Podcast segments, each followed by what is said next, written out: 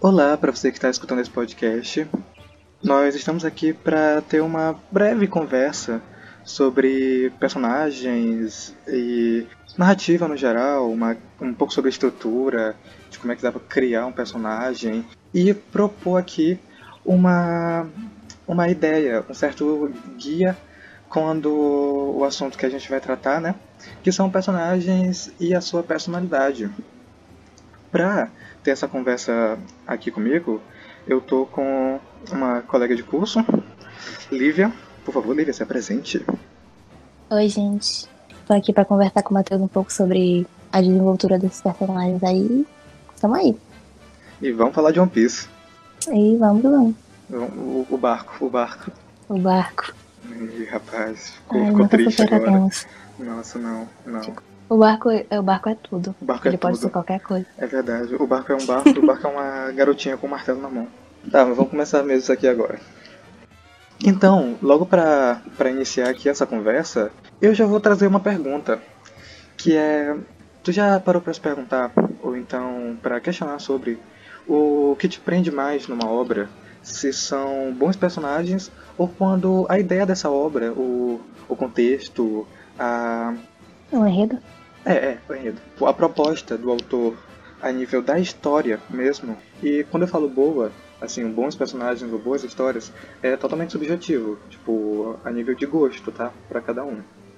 Na verdade, eu acho que todo mundo começa a ver uma história pela, pelo contexto dela, pelo enredo que ela traz. Você não vai assistir uma história porque você pensa, hum, o personagem dela é bom. Porque não tem como você saber como é o personagem sem saber da história. Mas esse é só o primeiro ponto. Ou alguém te diz que aquilo é muito bom e tu tem que assistir, ou você lê a história e te interessa. Mas o que te prende mesmo naquela história, eu acredito que sejam o desenrolar dos personagens. Eu posso trazer aqui um anime, que é Kimetsu no Yaiba e, ou Demon Slayer. A história de Kimetsu fala sobre o Tanjiro, um jovem, e quando ele chega em casa, depois de um dia de trabalho, a família dele foi massacrada por um demônio e a sua irmã, ela também virou um demônio. E a história gira em torno do Tanjiro querendo trazer a irmã dele de volta a ser humana e procurando vingança por quem fez aquilo com a família dela. Não é um plot tão interessante se você vê à primeira vista, mas a partir do desenvolvimento dos personagens que a história traz, é, conquista muita gente. De primeira vista, pode ser algo simples, mas quanto mais os personagens são desenvolvidos, tu vai querendo saber daquela história, as coisas vão se ficando mais complexas e te puxam mais pra assistir aquela história. Até porque a gente não tem como desvincular o, a história dos personagens, né? Já que se a gente for seguir o esquema narrativo mais básico de todos, que seria que uma história é sobre alguém que quer chegar a algum lugar ou então quer algo, mas alguma coisa o impede, a história vai girar em torno desses personagens. Tu poderia citar um, um, um protagonista ou uma protagonista que tu goste muito? Tu já ouviu falar de Trem Infinito? Já, mas eu não assisti. É, Trem Infinito, basicamente, é um desenho animado da Cartoon, que onde quando tu passa por alguma coisa difícil na tua vida, aparece um trem na tua frente ou perto de ti e ele te oferece alguma coisa. Por exemplo, na primeira temporada, uma menina queria muito ir pra tal lugar, eu acho que era Ohio, se eu não me engano. E o trem apareceu e tava escrito lá, Ohio. E ela foi e entrou. E nesse trem, tu entra e tu não sabe por que tu tá lá.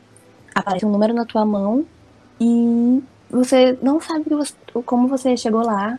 Se você quiser sair pela porta, você não consegue porque o trem tá em movimento e tudo que tá fora desse trem é um deserto. E cada temporada foca em um personagem diferente.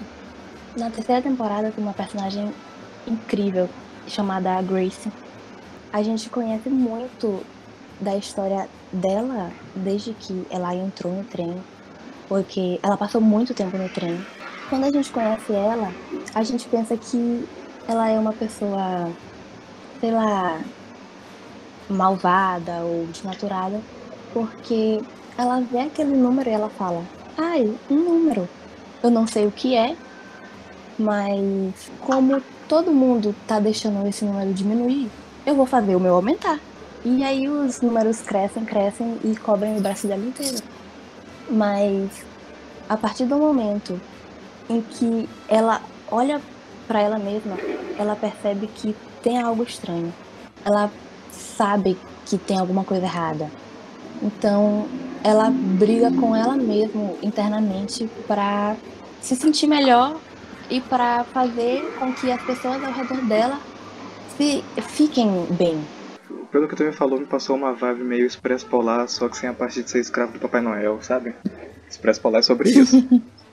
é, eu descreveria, eu diria que Trem Infinito é como se fosse uma sessão de terapia com muita adrenalina.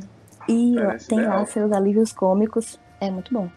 Assistam Trem Infinito, crianças. crianças. Tá, mas teve, tiveram duas coisas que tu falou sobre que é, é muito interessante pra gente falar, que a gente ainda vai tocar nesses assuntos depois, que é no caso a questão do conflito e o que é visto e o que não é visto nos personagens. Mas isso aqui é assunto mais pra frente. O que eu queria trazer aqui agora, né, é que uma história, ela precisa de passar uma, uma identificação, né? Tu tem que se ver ali dentro, tem que rolar esse processo de empatia. E a Grace, tá aí, tu disse que cada temporada parece um personagem, né? O, o que, que te faz gostar da Grace? É justamente a história dela. Quando apareceu o trem infinito para ela, não é spoiler, tá, gente? Ela tava passando por uma situação muito difícil. E meio que eu me pus no lugar dela. Eu consegui sentir o mesmo que a Grace, porque talvez eu já tenha passado por isso. Não exatamente como ela, mas eu entendo o lado dela. E se tivesse um trem infinito na minha frente, eu também entraria. Poético. Insira aqui o Will Smith. tá, mas é, entrando né, um pouco agora no, na parte mais técnica desse assunto, que seria o, o que eu só introduzi ali, né, sobre os cinco fatores. Tu sabe o que são os cinco fatores? Os cinco grandes fatores, o modelo dos cinco grandes fatores? Acho que sei, mas agradeceria que você me explicasse de novo. Beleza. É um modelo na psicologia que ele divide a personalidade humana em cinco grandes áreas. E o que a gente está se propondo aqui é tentar enxergar é, as personagens dentro desse modelo, por motivos específicos que a gente ainda vai citar aqui também, né? Para começar, o primeiro dos, dos fatores que eu quero trazer aqui é a extroversão. Eu acho muito bom começar com ela, porque ela faz parecer com que os fatores sejam algo de apenas um lado. Tipo, o fator da extroversão seria o quanto extrovertido uma pessoa é, mas não é bem assim. Ele meio que funciona como um parâmetro em níveis. Entre algo muito alto e algo muito baixo. Não é só os picos, tem uma área de atuação aí em que ela varia, tipo, tem intermédios, não é só o total para cima ou o total para baixo. Se você tem um alto nível de extroversão, você é uma pessoa que tem aquele manejo social, você é uma pessoa que numa roda de conversa vai se dar bem. Se você tem um baixo nível de extroversão, você vai ser alguém mais inibido, alguém mais na sua. E é importante a gente ter em mente que esses fatores, eles têm essas pontas, porque são nessas pontas que a gente vai conseguir falar sobre a verossimilhança que os personagens podem ter com as pessoas. E, bom, o que tu ouviu agora sobre extroversão, Lívia? Tu sei lá, veio algum personagem na tua mente, alguém que. algum personagem que tu lembra especificamente por ser extrovertido, ou então, pelo contrário, ser introvertido, introvertido? Tá, tu já assistiu Stranger Things, né? Já. É, tem algum personagem hum. lá que tu lembra que, sobre a extroversão, pensando tanto para cima, tanto para baixo, que te chama a atenção? Eu acho que, de certa forma, todos os três meninos, o núcleo protagonista de Stranger Things, eles têm um baixo nível de extroversão. Sim. Eles são mais reprimidos. É. Isso aí. O que é importante a gente ter em mente também, né? É que a gente está falando aqui sobre personalidade, só que, como a gente está falando sobre narrativas, é claro que tem que ter os motivos narrativos para um personagem ser do jeito que ele é. A história desse personagem, ela, ela é um fator que a gente tem que considerar muito na hora de pensar a personalidade deles. Não tem como ser algo simplesmente jogado. Ou até pode ser, dependendo do personagem, né? Mas aí é a escolha do autor. Tipo, os, os de Stranger Things que eu queria citar aqui é, primeiramente, a Eleven, que eu acho por motivos bem claros, né, para quem conhece a personagem. Ela tem um baixíssimo nível de extroversão, ela quase não consegue falar. No começo parece que ela nem sabe falar, mas tem os motivos dela. A Eleven ela era um ratinho de laboratório, ela passou a infância dela toda fazendo testes, sem ter contato de afeto verdadeiro.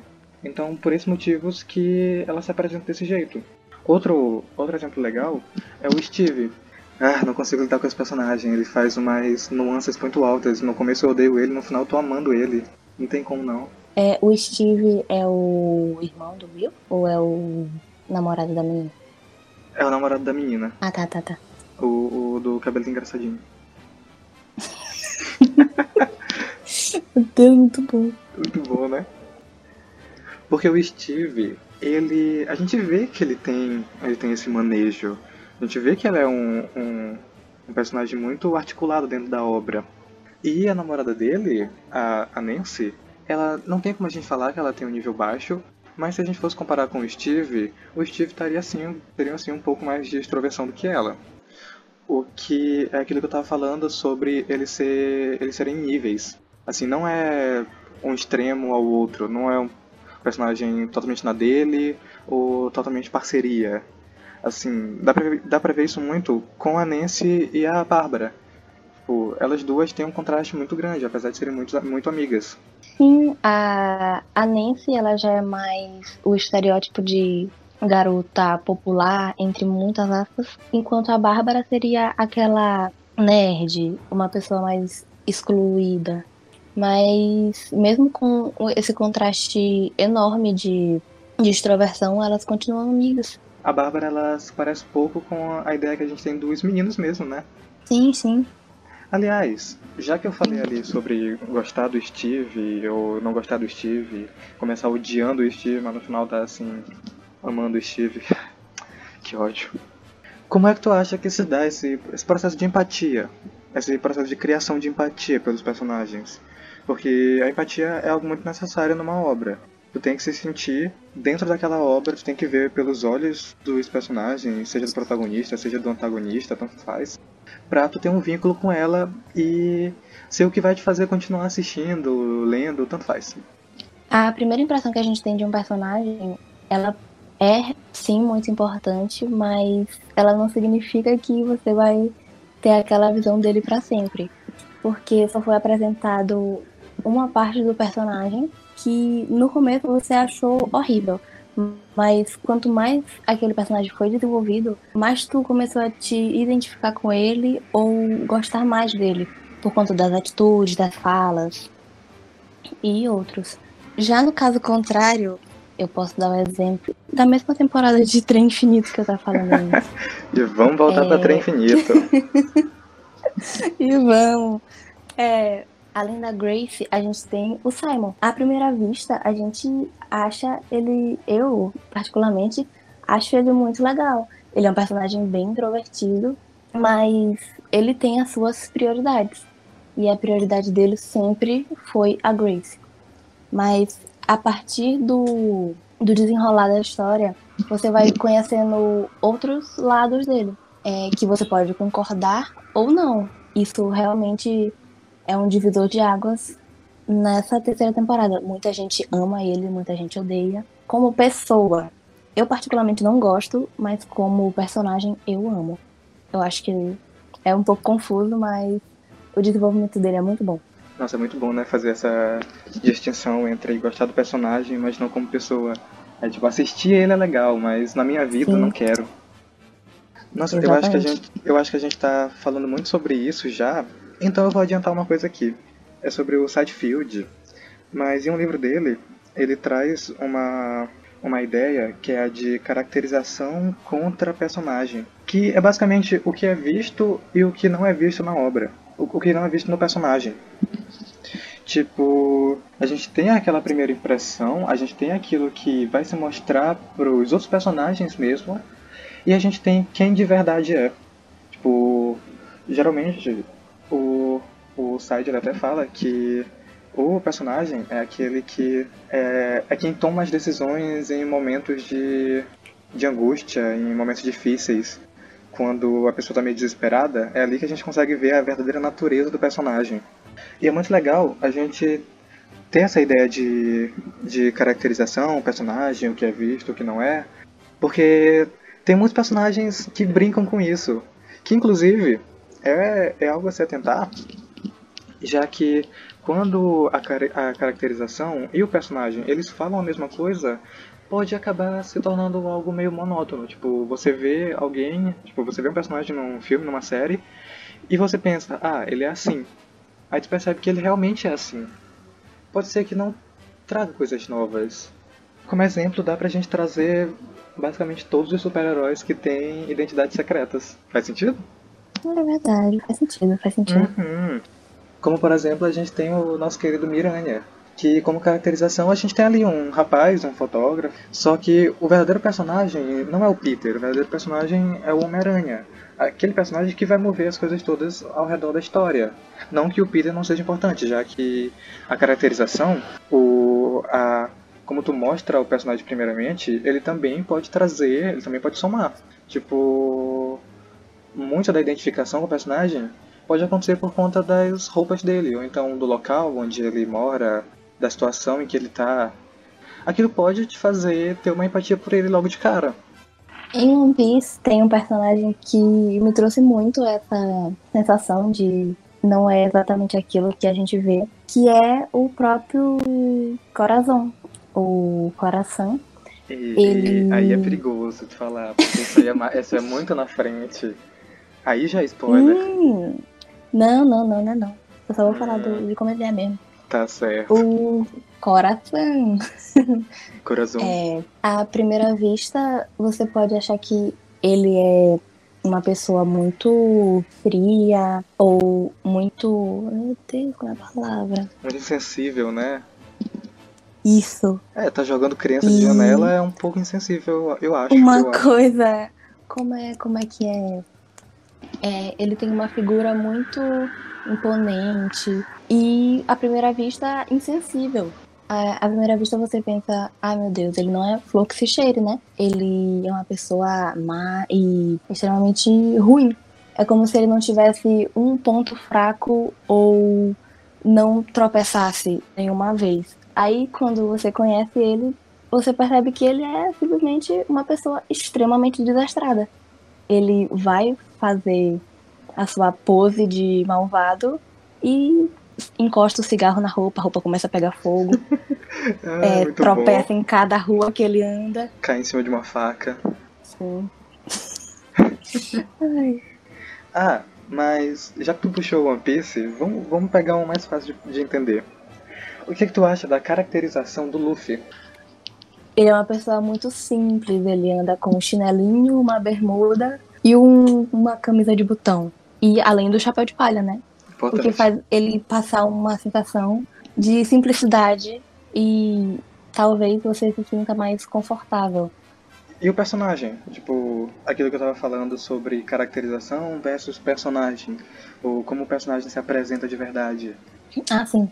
A caracterização dele bate exatamente com o como ele é. Sim. Ele se veste de maneira simples e isso faz com que a gente sinta um, sinta-se um pouco mais próximo dele e quando a gente realmente conhece o personagem, a gente vê que ele é tão simples como a forma como ele se veste. Ele é muito simples.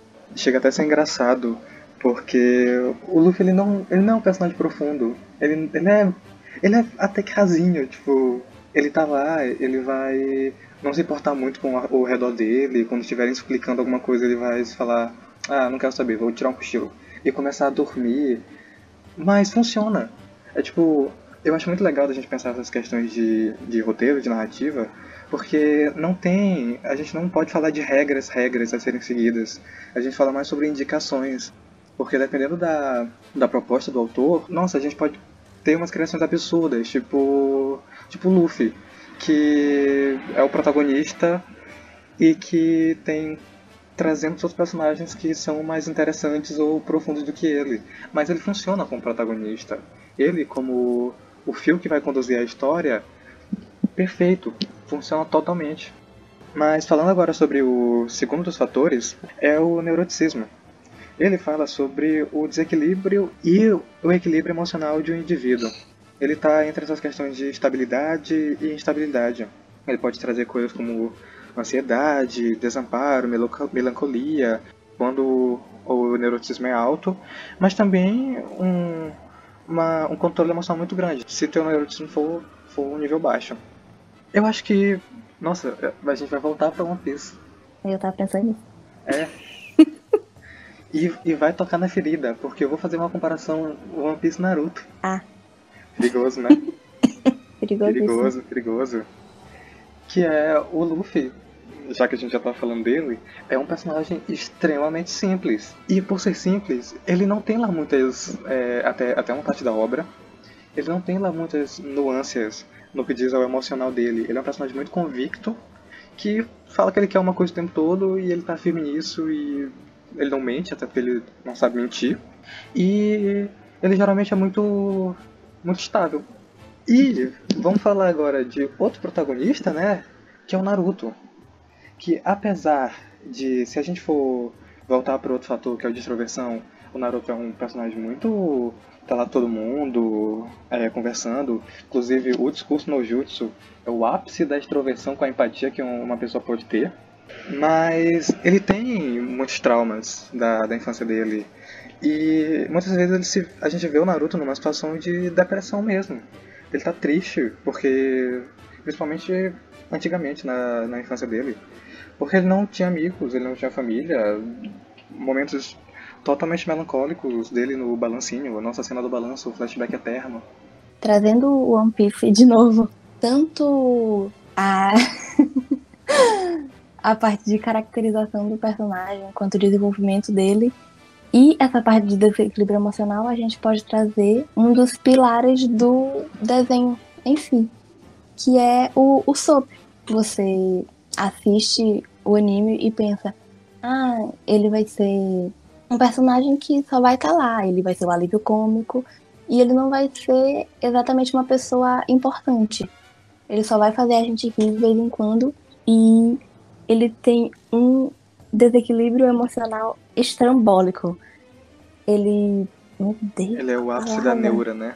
Exatamente. Ele é neurótico. Ele. É neurótico ao extremo. Nossa. Chora a qualquer momento. Ele olha uma bandeira pirata, as pernas dele já começam a tremer. Ele quando é... acha. Ele nem precisa ter muita coisa para ele pensar que vai dar errado. Ele é naturalmente pessimista. Exatamente ele é o próprio pessimismo é em pessoa. É o próprio desenvolvimento do personagem, porque no começo a gente pensa, ah, ele vai ser só o alívio cômico. E quanto mais passa a obra, mais ele é desenvolvido, mais você se apaixona por ele. Provavelmente, grande parte das pessoas que têm coração amam o Usopp, porque ele é humano, diferente de todas as pessoas que tem dentro daquele bando que são fortes ou muito inteligentes.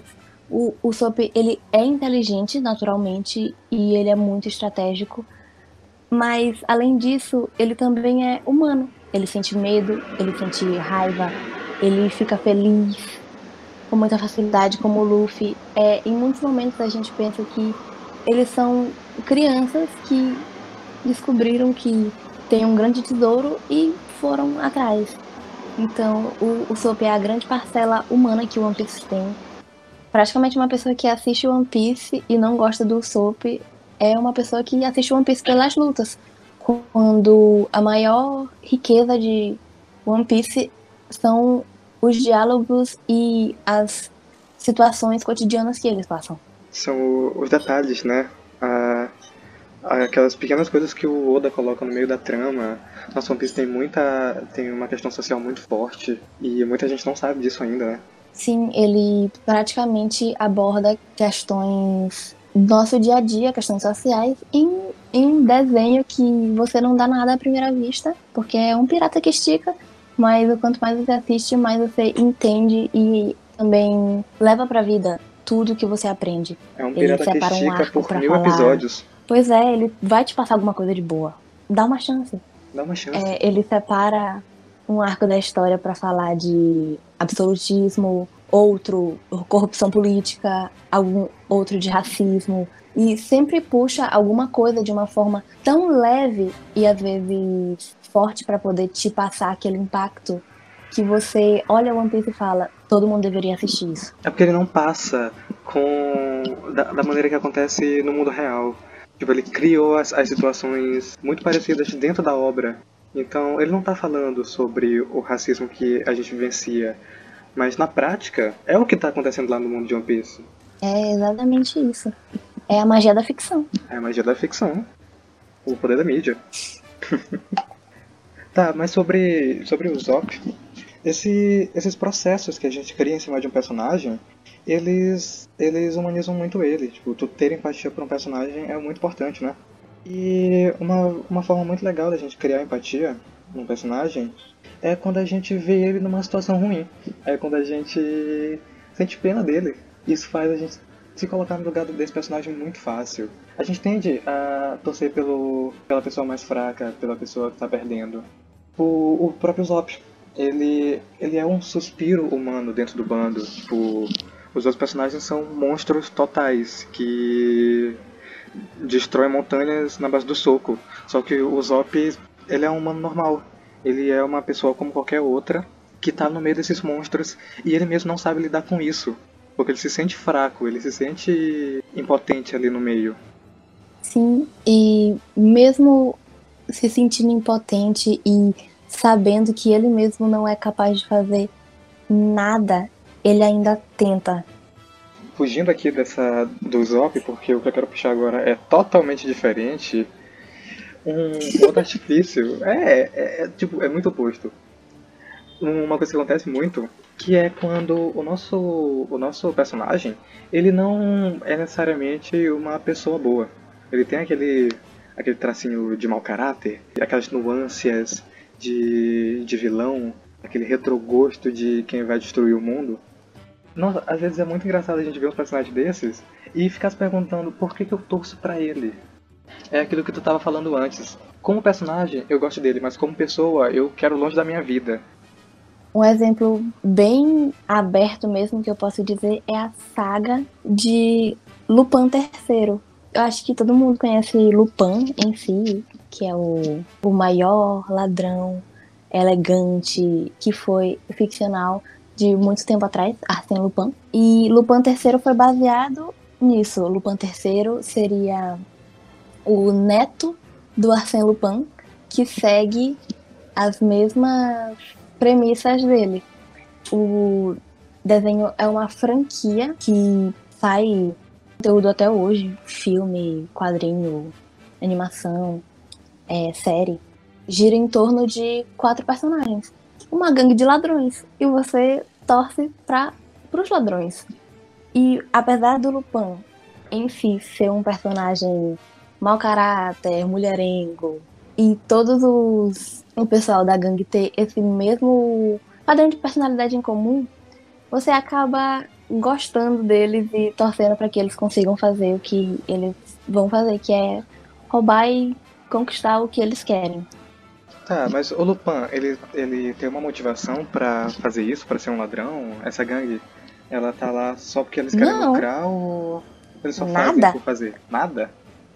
Lupin tá lá, ele olha um uma Ferrari, ele fala, quero pra mim, vamos lá. Ou vou roubar esse negócio aí? Um, um exemplo é o primeiro episódio de Lupin, parte 4, ele vê uma coroa e fala, eu quero aquela coroa pra mim. Só que a coroa ela é trancada a sete chaves e ela só pode. É o primeiro episódio, tá, gente? Não é spoiler. E ela só sai do cofre quando a, a princesa se casar, porque pra cerimônia de coroação e depois ela volta pro cofre. E o que ele faz? Ele vai lá e casa com a princesa, só pra roubar a coroa. Uma espécie de you, só que de uma coroa e não da bebida, né? Uhum. Nossa, eu te perguntei isso sobre ele ter uma motivação, porque uma outra forma da gente gerar empatia, mesmo quando o personagem ele tá no lado negro da força, é tu mostrar o que aconteceu com ele para ele ser daquele jeito. Tipo, tu conhece o Walter Branco? Não.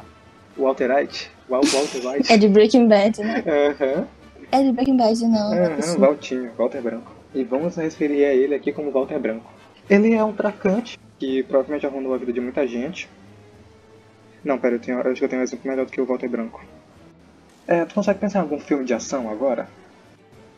Filme de ação. Filme de ação assim, Só- daqueles, daqueles, daqueles que estão mais perto do gênero possível, com explosão, gente matando gente, assassino, carro, esse tipo de coisa. Carro, Velozes e Furiosos. Não, Tipo isso. pera. Não, mas a gente não precisa de um exemplo específico Não. aqui pra falar sobre isso. Eu vou, vou soltar aqui um, um enredo genérico. Um, um ex-assassino, ou então um ex-membro da máfia, um ex-policial, tem a filha sequestrada pelos seus inimigos e precisa voltar à ação para resgatar a sua filha e acaba enfrentando a máfia e o resto do mundo todo. Com certeza tem um filme sobre isso. Eu acho que Tem. tem, tem, tem que ter, tem que ter, tem que ter. E esse personagem que eu falei, esse ex-assassino, membro da máfia, faz, policial, ele, se a gente tá falando de um filme de ação, com certeza vai rolar muita morte. Aquele personagem, ele tá fazendo algo que indiscutivelmente é errado, e mesmo assim ele é um protagonista e tu consegue torcer por ele. Por que tu consegue torcer por ele? Tem alguma ideia? Porque ele tá querendo salvar alguém importante pra ele. Mais ou menos isso. Sim. Ele tá fazendo uma ação, ele tá querendo salvar uma pessoa, só que também pesa muito o fato de que ele tá fazendo aquilo com pessoas que fizeram algo pior. Aham, John Wick. John Wick é, é sobre o John Wick que passa três filmes matando gente. É um- uma matança sem parar. Só que bem no começo do primeiro filme, mata um cachorro dele. E por ele tá fazendo aquilo com pessoas que mataram o cachorro dele, tem como tu torcer por ele. Tu, nossa, tu criou uma empatia pelo personagem logo de cara. Primeiro porque ele já começa o filme com de luto, porque a esposa dele morreu. E depois mata um cachorro dele. Então, independente do que o John Wick faça no futuro, a não ser talvez matar um cachorro, que ele não vai fazer, eu espero. Ele tem um aval pra continuar aquilo. Em resumo, é basicamente, se o teu personagem ele tem traços de caráter negativo, só tem que apresentar uma oposição a ele que seja pior ainda.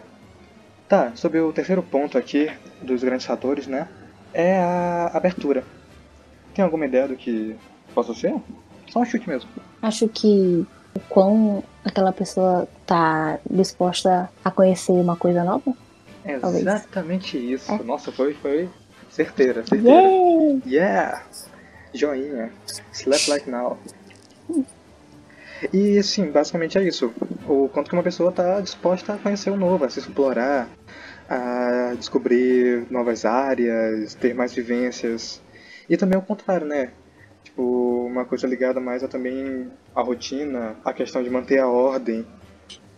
Uma personagem que eu gosto bastante e que ela é totalmente, nossa, o nível de abertura dela é muito alto, é a Anne. Anne de Green Gables. Ah, Ela é a representação, também, né? ela é representação ideal de uma personagem que não que não concorda com com o que está vigente, o, o que com as normas. Claro, as normas que ela acha que estão erradas. E que ela vai atrás de tentar um novo, de colocar um novo em prática, de não ter medo de se aventurar. eu não sei se se encaixa aqui, mas eu também pensei em Enola Holmes. Tu assistiu? Não, mas sei basicamente o filme inteiro já. e sim, se encaixa sim. Sim. Se encaixa totalmente, Anola. E como, como oposto, né? É, geralmente, em obras, as figuras de, as figuras de políticos que estão na. que são opostas ao protagonista, ao, ao desenrolar da história, elas geralmente sempre carregam essa ideia de, de manter aquilo que, que já está acontecendo, de não querer mudanças. Tipo os velhos de Konoha. Comentários? Pode seguir. Não, agora eu quero comentário. Mas como é que eu vou comentar? Sei lá. A coisa foge da minha cabeça. Tá, o, o próximo dos fatores é, so- é o fator amabilidade. que eu acho que já dá para ter uma ideia, né? Uma habilidade seria o quanto uma pessoa talvez seja empática com as coisas ao seu redor? E também o contrário. Isso. É, a amabilidade, ela tá ligada a esses comportamentos pró-sociais. É, como ser agradável, ser generoso, lealdade. E também, já que a gente está falando aqui sobre opostos, sobre personagens que teriam, no caso pessoas, né, porque a gente está tratando de um modelo de personalidade humana. Pessoas que estão mais voltadas para si mesmas, que têm mais interesse no que é seu, que se, se favorecem do que o grupo. Tem algum exemplo? Eu tenho muito bom. Valeu. Mufasa e Scar. Nossa, sim. Uhum, faça análise, vai lá. Enquanto Mufasa quer proteger o seu filho e o seu reino e todas as pessoas, todas as criaturas que habitam nas terras do rei, é, o Scar só quer que os leões, ele, o Scar quer que seu rei, basicamente. O Scar quer ser o rei. É, e dane-se o resto. O rei é a, a figura mais importante, todo mundo tem que fazer o que ele quer e é isso. É isso aí. Basicamente isso. Nossa, o Sky e o Mufasa são duas figuras muito opostas que casam muito pra gente falar sobre eles aqui, né? Sim. Inclusive, a amabilidade, ela mostra um, uma coisa muito muito importante, porém que hoje em dia é meio subestimada nos personagens, que é o carisma, sabe? Isso é outra coisa, é outro fator que gera que, que gera empatia. Tipo, se antes a gente falou da empatia pela pena, que é quando tu se coloca no lugar de um personagem que tá passando por uma situação difícil, tipo o Walter Branco. Quando a gente fala sobre a carisma de um personagem, são esses personagens que eles, eles te conquistam por serem boas pessoas, por serem é, legais. Tu olha pra um deles e tu percebe, nossa, esse cara é muito gente boa. Gostei dele. E a carisma, ela pode ser muito introduzida numa obra, nossa, com um simples gesto. Tu consegue colocar carisma num personagem, tu consegue colocar carisma dele lá no alto e fazer com que o público goste desse personagem. Tipo, se tu vê logo de cara uma pessoa ajudando outra, porque ela por vontade própria foi ali e ajudou outra pessoa, aquilo é um, um ponto de carisma. Tu consegue lembrar de alguma coisa, Lívia? Eu mesmo agora não tô lembrando mais da parte de um do que de outro, mas de qualquer forma eles ajudaram Timão e Pumba resgatando o Simba no deserto. Verdade. Timão e Pumba. Só que Timão e Pumba é, é bem engraçado porque eles são personagens. Por exemplo, o Timão mesmo. O Timão, ele não queria, ele ficou com medo de primeira e depois ele pensou: se a gente criar esse leão e ele proteger a gente no futuro, é, Mas... é tipo, o Pumba é mais. O, o Pumba é, é nessa da carisma, o Timão é na artimanha. Isso. Inclusive tem um nome que, que dá pra isso, que é salvar o gato na árvore. Beleza, estamos quase encerrando aqui, né? Que é o último dos fatores, conscienciosidade. Que ele tá ligado à disciplina, à responsabilidade, à contenção também. Tipo, características como zelo, senso de responsabilidade, organização, cautela, preocupação, mas também o oposto disso. E outros personagens agora que são da mesma obra e que eu acho que fazem um belo oposto pra gente trazer aqui como exemplo é de Kung Fu Panda, o Shifu e o Tai Lung. Consciencialidade. Não sei se eu posso dar esse exemplo, mas os Incríveis. Os Incríveis, vai lá. Não sei o que eu penso na família Pera inteira. Sei lá, a Violeta e o Flecha. É Flecha, não é? Flecha, Flecha.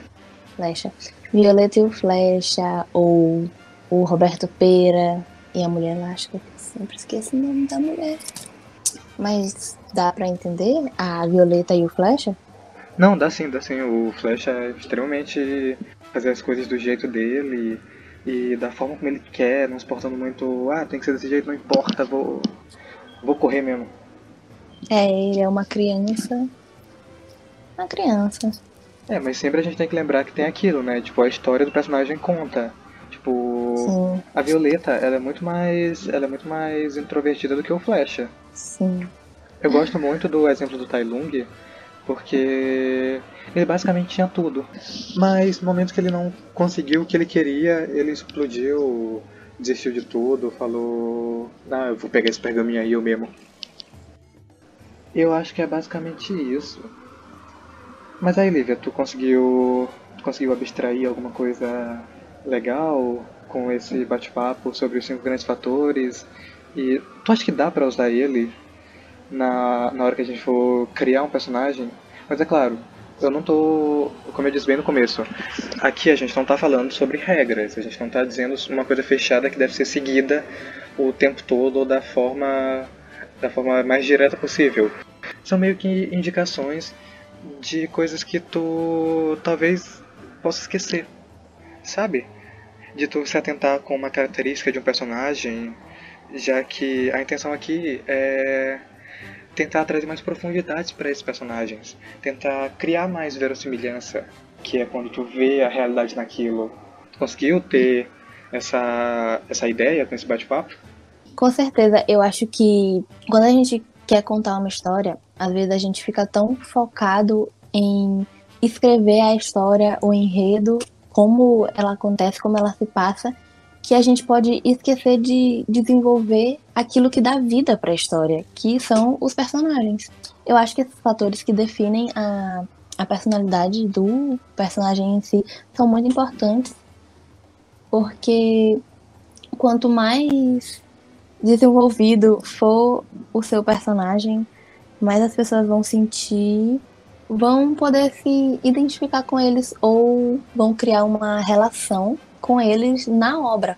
Então, dependendo de como ele for, como você escrever aquilo, como você mostrar o seu personagem, ele pode ser odiado ou adorado. E dependendo também do desenvolvimento dele, aquela história pode ser boa ou não. Até porque o personagem, ele, ele acaba sendo o veículo pelo qual o público se coloca dentro dessa história, né?